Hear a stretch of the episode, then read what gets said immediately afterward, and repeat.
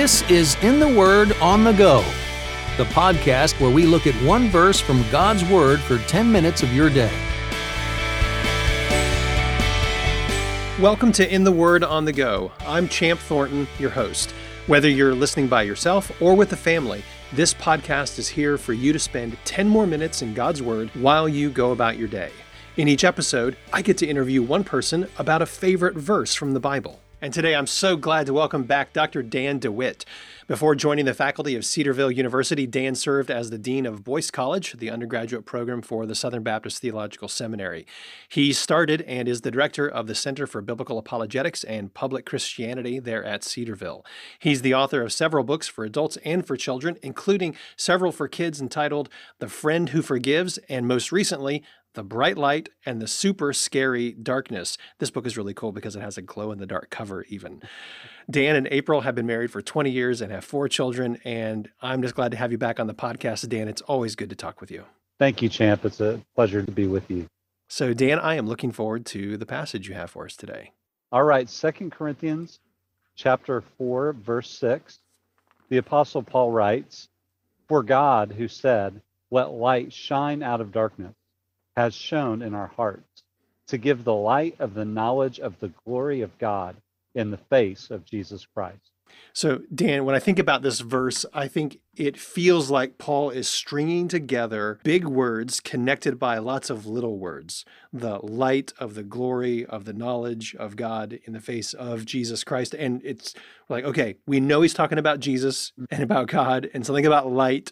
So, can you put this verse in your own words? What's Paul saying here? Really, the Paul's saying that the same God who created the world and said, "Let there be light."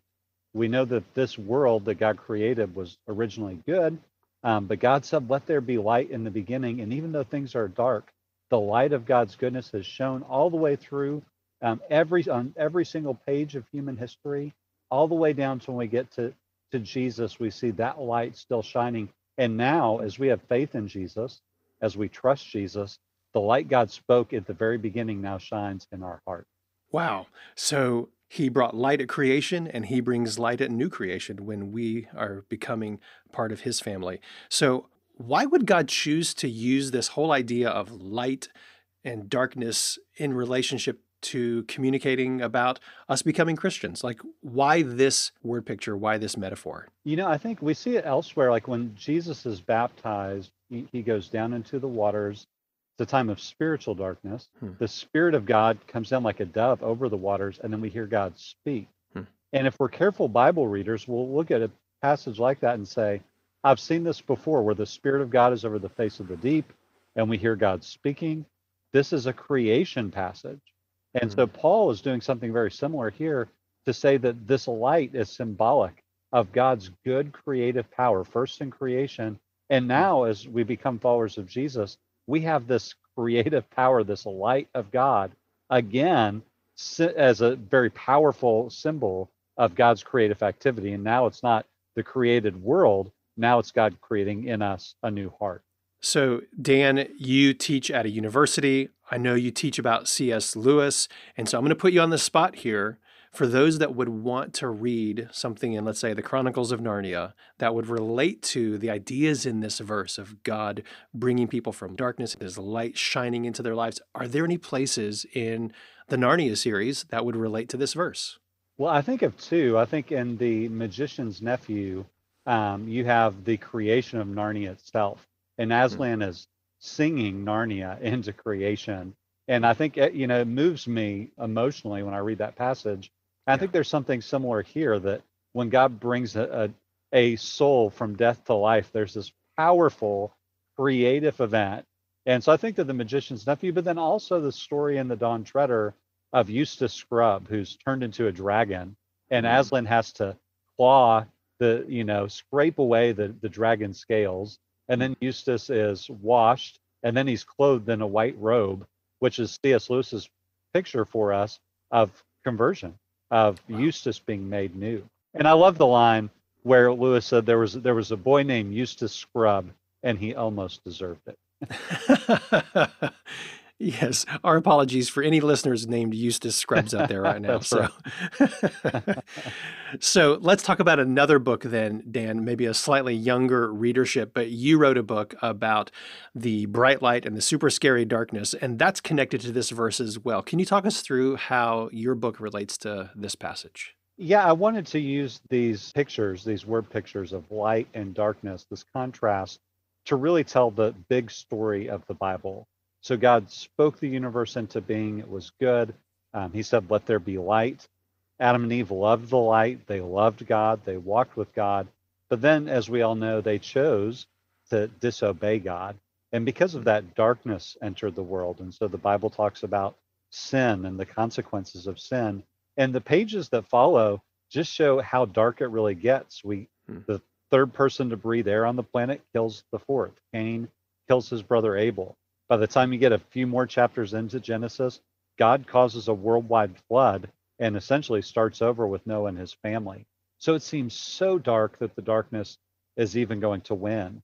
And then, hmm. even in the New Testament, when Jesus is hanging on the cross, there's a darkness that falls falls over the land. It seems like the darkness is won, but in the resurrection, that first Easter Sunday, we see that the light, just like it did at creation, it pierces through the darkness, showing us a way, showing us the truth, showing us the life. And so I wanted to tell that story of the Bible through that contrast between darkness and light, pointing to the fact that the light will eventually win out over the dark.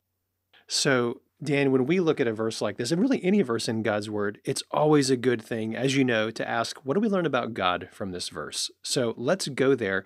What can we learn about what God is like and who he is from 2 Corinthians 4 6? Well, we certainly see that God is a God of love and mercy and forgiveness, that our hearts that are described as stone before we turn to God, which means that they're hard, they're they're not receptive to what God has to say. That God gives us hearts of flesh, that they're no longer hard stone, they're now soft and they're responsive to Him.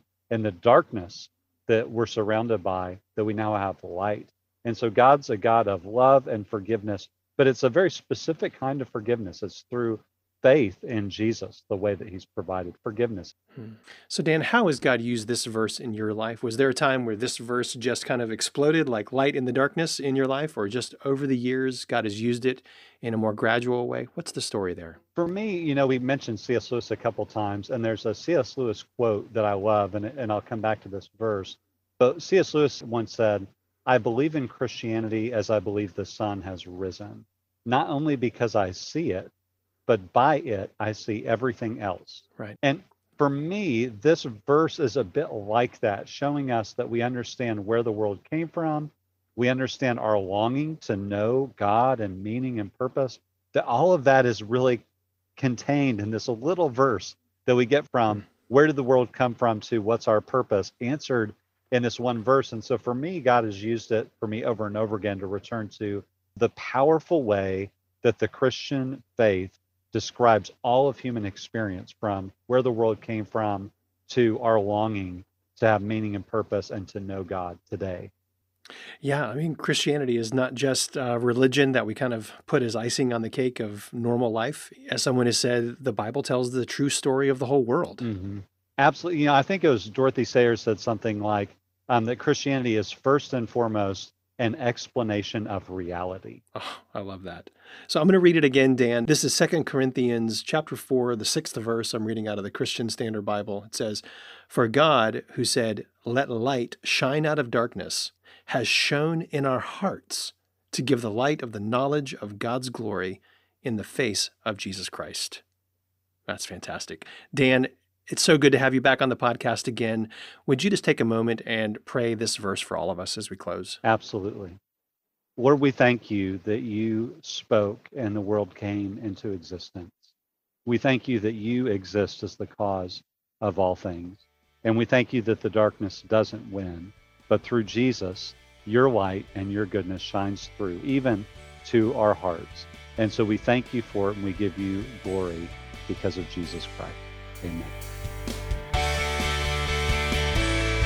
Thanks for listening to In the Word on the Go. For more information about this podcast or to listen to past episodes, visit wordonthego.net.